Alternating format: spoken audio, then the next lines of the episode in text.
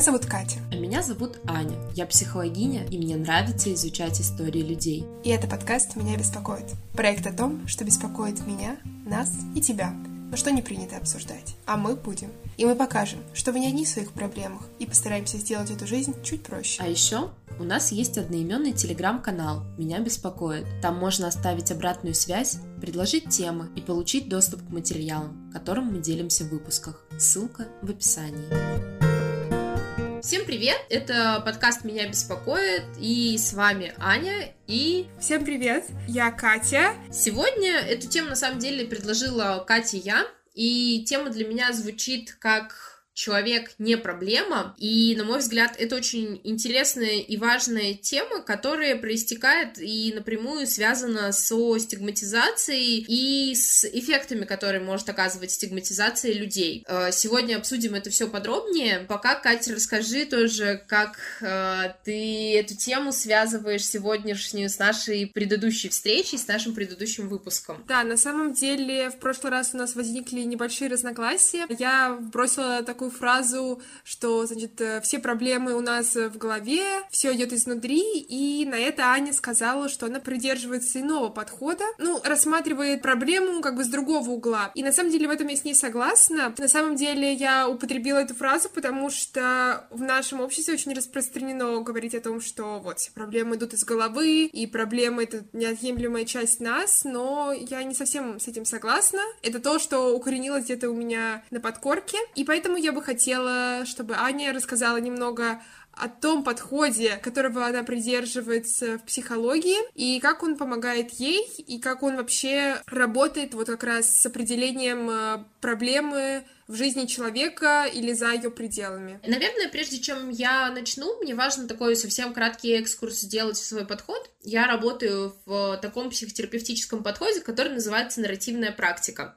Здесь может звучать много непонятных, необычных слов и словосочетаний, и, наверное, это отдельная тема выпуска, мне не хочется сейчас углубляться в это, но мне важно сказать одно из главных философских и мировоззренческих взглядов, которые существуют в нарративной практике, это как раз идея о том, что человек не проблема, проблема — это проблема. Что это значит? Это значит, что в нарративной практике есть а, одна из ключевых вещей, один из ключевых моментов, который называется экстернализация. Сложное, тоже запутанное слово, но сейчас объясню, что это значит. Экстернализация — это такой прием в нарративной терапии, который предполагает буквально такую сепарацию и отделение проблемы от человека. Это и про язык, язык, и про то, как мы мыслим, и про то, как психотерапевт спрашивает и задает вопросы, и про философский взгляд. Мы буквально не считаем, что человек — это проблема. И, наверное, для того, чтобы было проще понять, что же имеется в виду, я бы здесь привела такую оппозиционную точку зрения известного в широких кругах психолога Михаила Лабковского, который как раз-таки буквально использует другой язык и предлагает идею в том, что человек — это проблема, а именно он подавляющее большинство или огромное количество людей называет невротиками. Я не особо сильна в творчестве Михаила Лабковского, но хочу, Катю, тебя спросить,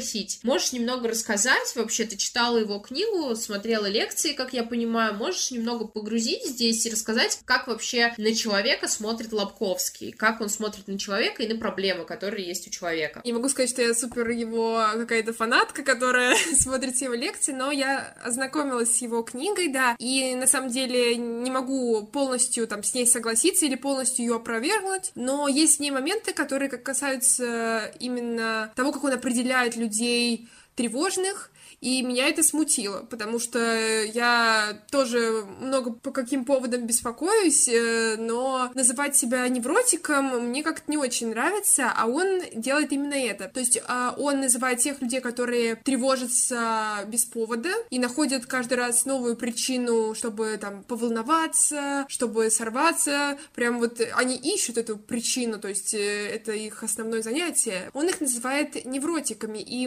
мне, во-первых, во-первых, мне очень нравится такой подход, когда ты всех людей под одну гребенку объединяешь и вешаешь на них ярлыки. И я бы хотела, например, привести цитату из его книги. Он говорит о том, что причина кроется всегда внутри человека. Понимаете, вы плохо спите, пьете и депрессуете вовсе не за внешних причин. Причина всегда внутри, причина всегда в нас самих. Погода плохая, и поэтому у вас плохое настроение, ерунда. Оно и в хорошее, у вас плохое. И мне кажется, такой подход, он не учитывает очень много внешних факторов. Конечно, человек может по-разному реагировать на ситуации, но при этом нужно учитывать и то, какие факторы влияют на поведение, на реакцию человека. Это и социальный контекст, это и его какие-то психологические особенности, это его окружение, это его опыт прошлой жизни, то, как его растили в семье. Хотя тот же Лабковский говорит, что корень проблем лежит в детстве, что там родители во многом на нас влияют, но то, как мы с этой проблемой обращаемся сейчас, и то, как мы м, сейчас себя ведем, это полностью наша ответственность. И это тоже спорно, потому что иногда эта проблема может настолько сильно прирасти к человеку, что ему действительно сложно отделить ее от себя. И вот как раз здесь, мне кажется, очень помогает э, нарративная практика, вот этот вот подход того, что мы отделяем проблему от себя, но как это вообще можно сделать и как прийти к этому осознанию, я бы даже сказала. Как вообще работают нарративные практики и как они предлагают экстернализировать? Конечно, когда к нам приходит клиент, мы не говорим: так, ну сейчас мы будем проводить экстернализацию и отделять проблему от вас. А экстернализация скорее такой контрабандный проносится в терапию, и контрабандный начинает звучать каким образом? Во-первых, мы формулируем вопросы таким образом, что сразу же отделяем проблему от человека. Нарративные практики скорее этот вопрос проставят таким образом, когда ты чувствуешь влияние тревоги и когда ты чувствуешь, что тревога влияет на тебя. И уже в этом вопросе вшита идея, что тревога — это что-то отдельно стоящее. И, соответственно, человек может сам не экстернализировать проблему. Так часто бывает, потому что, правда, и мышление работает, и непривычно таким образом думать. Но я, как нарративный практик, буду говорить экстернализующим языком, и я не буду спрашивать у человека, там, а вы всегда были тревожным? Я буду спрашивать, как давно тревога появилась в вашей жизни. И уже в моих вопросах будет вшита идея, что э, проблема — это что-то отдельно стоящее и отдельно существующее. И от этого становится легче, потому что ты всегда можешь разорвать с этим, ну не всегда, но разорвать эту связь или отгородиться от чего-то внешнего, но ты не можешь сделать то же самое с тем, что является частью тебя. И это на самом деле тяжело понять, но когда ты вот осознаешь это, то это такое прям озарение. Да, здесь, знаешь, еще два момента. Ты прям сказала очень классно, что ты можешь представить тревогу как что-то отдельное, и я, правда, предлагаю иногда клиентам вообще рисовать, как выглядит эта тревога, каким бы голосом могла бы говорить тревога, вообще это как существо, и мне клиенты приносят разные метафоры, что там какие-то разные явления и процессы в их жизни, феномены, это как, не знаю, там какие-нибудь злые гномы, которые на них нападают, или что-то в таком роде, и это очень круто, потому что это, правда, предлагает отсоединиться и посмотреть со стороны. И еще я сейчас подумала, почему вообще я считаю важным отделять человека от проблемы. Проблема не тотальна. Всегда есть исключения, где проблемы меньше. И если мы о себе говорим, что я тревожный человек, то оно подразумевается, что я на сто процентов тревожный человек в любой своей жизненной ситуации. Я тревожусь, и меня всегда посещает тревога. Но это ведь не так. Я верю, что есть ситуации, где влияние проблемы меньше, и оно не такое тотальное, что где-то есть исключения. И я очень верю в то, что эти исключения существуют. Да, это на самом деле так, но мне кажется, вот это вот сращивание человека с проблемой, оно в определенный период жизни имеет место быть, когда человек, ну, просто не может себя отделить, и он настолько, ну, проходит какую-то определенную стадию, и э, настолько сильно подвержен ее влиянию, можно так сказать, что действительно вот не чувствует этой разницы, и только потом, по прошествии времени, когда ситуация становится уже лучше, он может как-то себя сепарировать. И, например, я тоже долгое время определяла себя там как тревожный человек, а потом, когда я начала как-то над этим работать, и я стала ощущать, что вот этой тревоги, что тревога меньше меня сопровождает, и, например, я чувствую, что теперь она не присутствует в моей жизни, она появляется периодически. То есть, например, вчера вчера у меня был такой... Я не знаю, как это сказать, что меня посетила тревога, и я почувствовала, что она реально меня посетила, что у меня не всегда такое состояние, и от этого реально легче. Ты, когда ты понимаешь, что это как, ну, незваный гость. Окей, он может прийти, но мы можем предпринять что-то, чтобы... ограничить его визиты. И, кстати, когда ты еще сказала про э, создание такой некой метафоры, то я подумала, что здесь может прослеживаться та связь, которая... связь э, проблемы и ее корни. Ну, потому что у нее могут быть разные причины, это могут быть как социальные факторы, так и э, какие-то другие. У каждого человека вот эта метафора, она своя собственная, и на ее появление могут оказать влияние абсолютно разные факторы, и вот я бы хотела поговорить о них. Ну, я вообще придерживаюсь идеи такого социального конструктивизма и культурно-исторического подхода, который предполагает, что все, что мы используем, все то, как мы говорим в нашей жизни, это то, как нас научили. И, собственно, нас научили думать о том, что мы равно проблема. И это подкрепляется очень разными историями. Мы это видим в лекциях, в различных, не знаю, может быть, научно-популярных книгах, у того же Лабковского или у психологини Евгении Стрелецкой, которая снимает подобные ролики. Мы это регулярно можем услышать в языке, в таких терминах, как инвалид, шизофреник, аутист. Вот как у Лабковского мне понравилось, ну как понравилось, вызывает вопросы цитата, что погода плохая, и поэтому у вас плохое настроение. Ерунда. Оно и в хорошее у вас плохое. Нет, блин, нет. Это ведь не так. Ну, у меня во всяком случае не так, хотя я, ну, как бы здесь предлагаю тоже опираться на разнообразие, у всех может быть по-разному. Короче говоря, эта культура ведь подкрепляет, и культура предлагает нам на себя смотреть как на проблемных людей, как на людей, с которыми нужно что-то делать, как на людей, которые должны прийти к некой здоровой норме. В такой ситуации, когда вот мы находимся в постоянном потоке информации, который не дает нам иного выхода, очень сложно как-то сказать «нет» и пойти своим путем и найти свой подход. И когда мы говорим о социальном контексте, я еще думаю о том, что вот эти вот ярлыки, причем которые являются настоящими, как это сказать, психическими заболеваниями вот, шизофреника, или как это правильно назвать, термин, ментального расстройства, да, что этими терминами, как шизофреник, даун, инвалид, их употребляют в повседневной речи, и их не просто используют для того, чтобы описать человека, но их используют для того, чтобы оскорбить кого-то. И тем самым, мне кажется, мы еще и в какой-то степени ухудшаем положение вот этих людей, потому что создаем вокруг них образ чего-то оскорбительного. И вообще вот в это слово вкладываем еще какой-то негативный контекст, что на самом деле просто ужасно. Но мы это можем даже в своей речи и не замечать, потому что эти слова стали настолько широко употребимыми, что, ну, это уже вошло в обиход. Да, у меня здесь сейчас две мысли, сейчас быстренько скажу.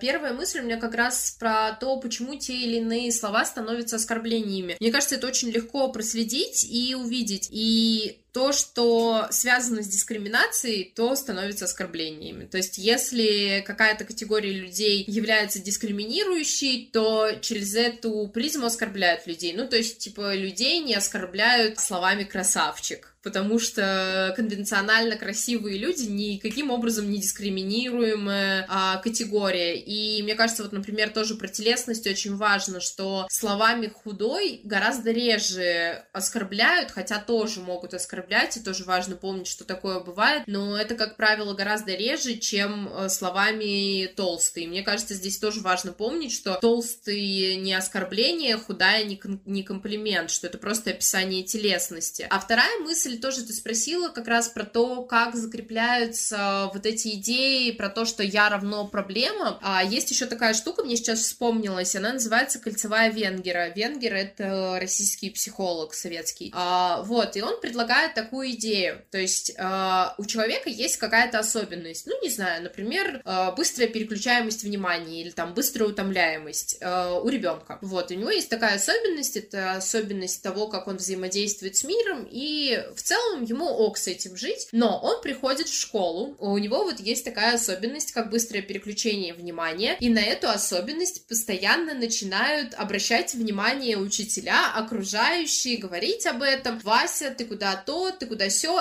и дальше эта особенность закрепляется за человеком, и она становится еще ярче за счет того, что ее постоянно подмечают, и она становится более заметна. И таким образом получается замкнутое кольцо, где есть особенность, эту особенность замечают люди, эта особенность подкрепляется э, социумом и школой, и окружающими людьми, и человек понимает: у меня есть особенность, и часто это становится так: я особенный. Ну, то есть я особенный в плохом смысле этого слова. А ты очень, кстати, сказала про школу, потому что, мне кажется, вот этот вот процесс стигматизации начинается именно тогда, когда дети приходят там в первый класс, а, и их начинают оценивать по их там способностям: ты медленно реагируешь, а ты быстро, ты быстро пишешь, а ты а, медленно читаешь, и если у ребенка действительно есть, как сказать, если он, допустим, плохо концентрирует внимание, или, не знаю, еще, еще какие-то у него есть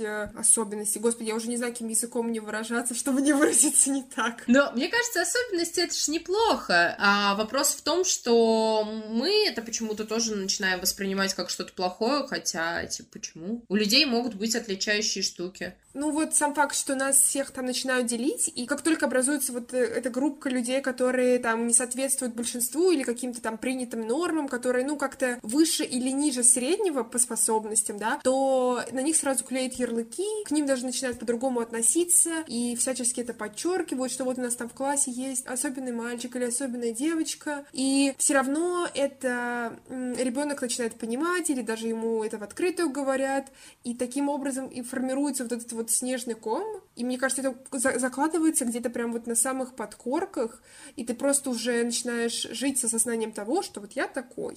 Мне кажется, это даже прям в детстве особенно формируется и особенно сказывается на детскую психику. Мне кажется, что много, много как раз приходит вот оттуда. Да, да, конечно, и здесь э, начинают это, не знаю, и... родители одноклассников. Вот, например, один из примеров, как мне кажется, очень ярких, это эс дэ вэ гэ. В чем интерес здесь проявляется? Кстати, вот Майкл Уайт, основатель нарративной практики, в главе про экстернализацию в своей книге как раз описывает случай работы с мальчиком с эс дэ вэ гэ. И в чем особенность этого, не знаю, ментальной, то что там, особенности или расстройства, или диагноза? В том, что в целом симптомы эс дэ вэ гэ плюс-минус пропадают попадает к подростковому возрасту, то есть такая какая-то возбужденность, лобильность, внимание, переключение внимания, гиперактивность, она в целом сглаживается к подростковому возрасту, но человек уже становится настолько, э, ну, не знаю, скрепленным со своим, не знаю, диагнозом, что настолько ребенка обращают внимание на его особенность, там, Петя опять бегает, Петя опять ходит, Петя, Петя, Петя, Петя, и настолько вот человек уже понимает, что на него постоянно обращают внимание, что симптомы яркие эс дэ вэ гэ уходят, а ощущение того, каким ты себя чувствуешь и каким ты себя ощущаешь, нет, потому что это уже закрепилось за тобой как ощущение себя, ну, какого-то не такого, не такого, как другие люди. Да, это на самом деле поразительно. Я думаю, что можно посоветовать почитать по этой теме одну статью про то, как мы больше не говорим, да? А, расскажи про это немного подробнее. Есть статья «У таких дел». Они собрали разных экспертов, которые предлагают другие ярлыки для стигматизирующих и дискриминирующих названий. Какими словами можно описывать людей, если это не... ну, чтобы это не было стигматизирующим образом. Да, и мы поделимся ссылкой, чтобы можно было ознакомиться и э, принять это. Но, мне кажется, здесь особенность в том, что такие альтернативы не очень популярны, если сказать, вообще не популярны, а во многом потому, что они более громоздкие, чем привычные нам термины, и люди просто ленятся выражаться более этично. Тут дело даже не в том, что они там не хотят или не, не поддерживают эту идею, им, им просто лень, и мне кажется, чтобы употреблять их, нужно делать над собой определенные усилия и задумываться над собой, и больше даже контролировать свою речь и как-то ход своих мыслей, и это не всегда получается. Ну, да, да, но мне кажется, что здесь на самом деле тоже как э, тренировка работает, и здесь, возможно, когда ты говоришь, и в особенности, если у тебя находится окружение, которое тоже не поддерживает стигматизирующий, дискриминационный язык, то это довольно быстро приходит переназвание и в целом довольно органично. То есть мне ок, мне несложно, кажется, там говорить сейчас человек с диагностированной шизофренией, это для меня что-то довольно уже органичное, и то, что вписалось тесно и в язык, и что самое главное в мышление. Когда просто слово становится, не знаю, мертвым, оно умирает, оно уходит из языка, из языка и из мышления. Ну да, здесь окружение очень важную роль играет. Мне кажется, очень важно иметь людей, которые схожи с тобой по восприятию мира, хотя те же книги советуют нам не общаться с людьми, которые там не поддерживают наши идеи, которые не разделяют наши взгляды, и вообще бросить всех к черту, если что-то идет не так. Но это на самом деле не очень реально. Ну да не то чтобы нет, это реально, но это легче сказать, чем сделать. Мне кажется, да, что когда мы находимся в окружении людей со схожими, со схожим образом мышления, то нам проще внедрять в свою жизнь такие привычки, а когда даже не просто там твои друзья, а просто ты находишься вот в окружении людей, ну, где это не принято, то м- все равно они своими постоянными разговорами как-то влияют на тебя, а потом, когда ты уже оказываешься э, наедине с собой, ты понимаешь, что, блин, да я с ними не согласна, да я думаю по-другому, но тебе даже высказаться иногда сложно, потому что ты понимаешь, что до этих людей ты точно свою мысль не донесешь, и, ну, действительно есть такие ситуации, когда пытаться вот э, не то чтобы даже доказать, а просто высказать свою точку зрения, это прям бесполезно. Это только агрессия и переубеждение с их стороны. Я, я вот сейчас сидела, что-то пыталась параллельно гуглить, не вспомнила конкретного автора, а, но в ссылке, наверное, добавлю. Вообще-то, когда ты тоже спрашивала вопрос, как так происходит, почему закрепляется вот это понимание человек, это проблема, а не что-то отдельное, есть ведь еще такая штука, которая называется теория навешивания ярлыков.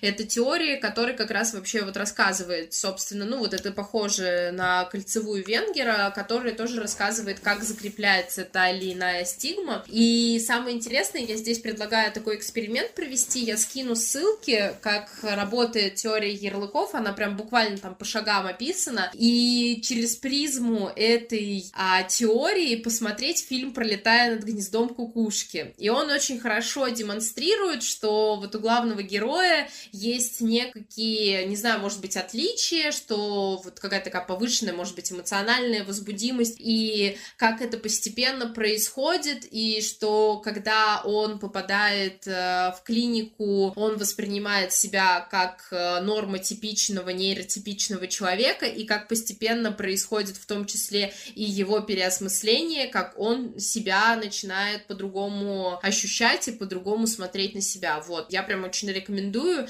прочитать про теорию ярлыков, как она прям по шагам прописано. Это вообще теория, предложенная в рамках движения антипсихиатрии в Америке, и посмотреть, как это работает на практике вот через фильм «Пролетая над гнездом кукушки». Очень какая-то любопытная. У нас такое было задание в университете по психиатрии. Ой, это, это интересно, я люблю такие интерактивы. И на самом деле на таких заданиях как раз лучше всего усваивается информация и приходит понимание того, как это вообще устроено, как это работает. Тоже переосмысление языка, и говоря про насилие, сейчас предлагаются альтернативные идеи, и смотреть и называть не насильник, а автор насилия, потому что здесь предлагается идея того, что я выбираю насилие совершать или нет. И вторая идея — человек, переживший насилие, а не жертва. И вот тоже здесь считается важным говорить, что человек, переживший насилие, что он именно пережил это событие, и он выжил. Некоторые авторы даже используют слово «выживший». Вот, и иногда бывает буквально так люди себя, правда, описывают как выживших. Да, кстати, я сейчас вот как раз поняла, что жертва звучит как-то очень спорно, в общем. Очень спорно, да, поэтому мне кажется, что это тоже одно из слов, которое будет подвержена вот этому переосмыслению в будущем, если уже не в нынешнем, не в настоящем. Да, ну потому что оно очень сильно, мне кажется, тоже приводит к какой-то такой идее, что жертвой можно выбрать, быть или не быть. Ну, что вот есть же еще вот эта теория треугольника Карпмана, которая очень любимая многими людьми и тоже относящаяся к такой психологической попсе, которая разошлась в мир, про то, что человек а, перемещается между тремя категориями: жертва, спасатель и агрессор. И, соответственно, человек выбирает, кем он там будет, жертвой, спасателем или агрессором, что это тоже про выбор. Мне кажется, вообще подход к языку очень важным. То есть, в целом, идейно, то, о чем говорит Лабковский, а он именно предлагает э, свою влиятельность в жизни укреплять и предлагает идею того, что мы можем, э, не знаю, какие-то эффекты оказывать на то, что с нами происходит. В целом, мне это откликается. Это классная идея, она про выбор, она про то, что мы можем выбирать, что с нами происходит и так далее. Но то, каким языком это делается, мне хочется с этим спорить и не соглашаться. И в нарративной, ну, вообще одна из целей нарративной практики, она как раз-таки в том, чтобы человек укреплял свое авторство, авторство в своей жизни. Но как это по-разному звучит? Про то, что вы можете укреплять авторство в своей жизни, и вы можете перестать быть жертвой. Ну, типа, вот в первом случае, ну, я, я не знаю, может быть, кто-то не чувствует разницу, но в первом случае я чувствую много вдохновения, я вижу, правда, связь себя как э, с автором своей жизни, с автором своей жизненной истории, это что-то вдохновляющее, метафоричное, я в- выгляжу тогда для себя, ну, как, как буквально неким творцом своей жизненной истории, творцом своей жизни, а во втором случае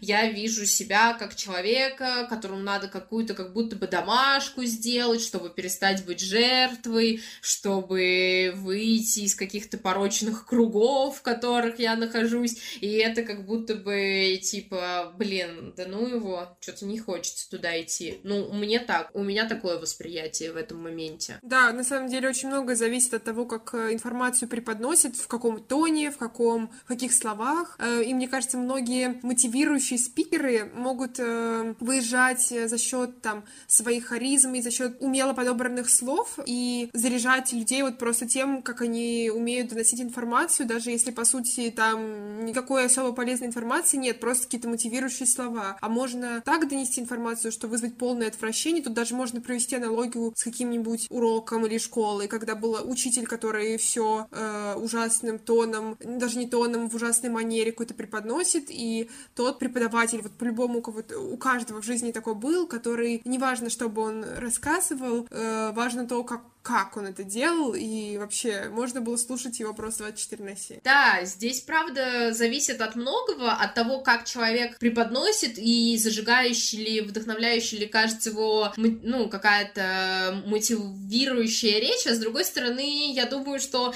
тоже здесь под такими движущими цитатками подразумеваются очень разные штуки. Мне вспомнилась расхожая идея Артемия Лебедева, которая очень часто звучала в разных историях, источниках, в разных там люди передавали из уст в уста, она звучала как «Как мотивировать себя на что-то?» Да никак, просто оставайтесь в жопе. И, ну, типа, почему-то людей это многих мотивировало, хотя и, и меня, кстати, и меня. Мне самой казалась эта цитата мотивирующей. Я ее там что-то в каких-то заметках сохраняла, хотя сейчас я на нее смотрю и такая, что не, я с этим вообще не согласна. Вот, а вторая еще мысль, которую мне хочется тоже здесь дополнить, оспорить вот эту вот идею про то, что куда бы ты ни шел, с собой ты берешь себя, и в плохую погоду вам плохо и так далее, и в хорошую вам плохо. Это идея про то, что, ну, как, как будто бы человек воспринимается таким, как сказать, ригидным камнем, таким статичным, высеченным в камне, что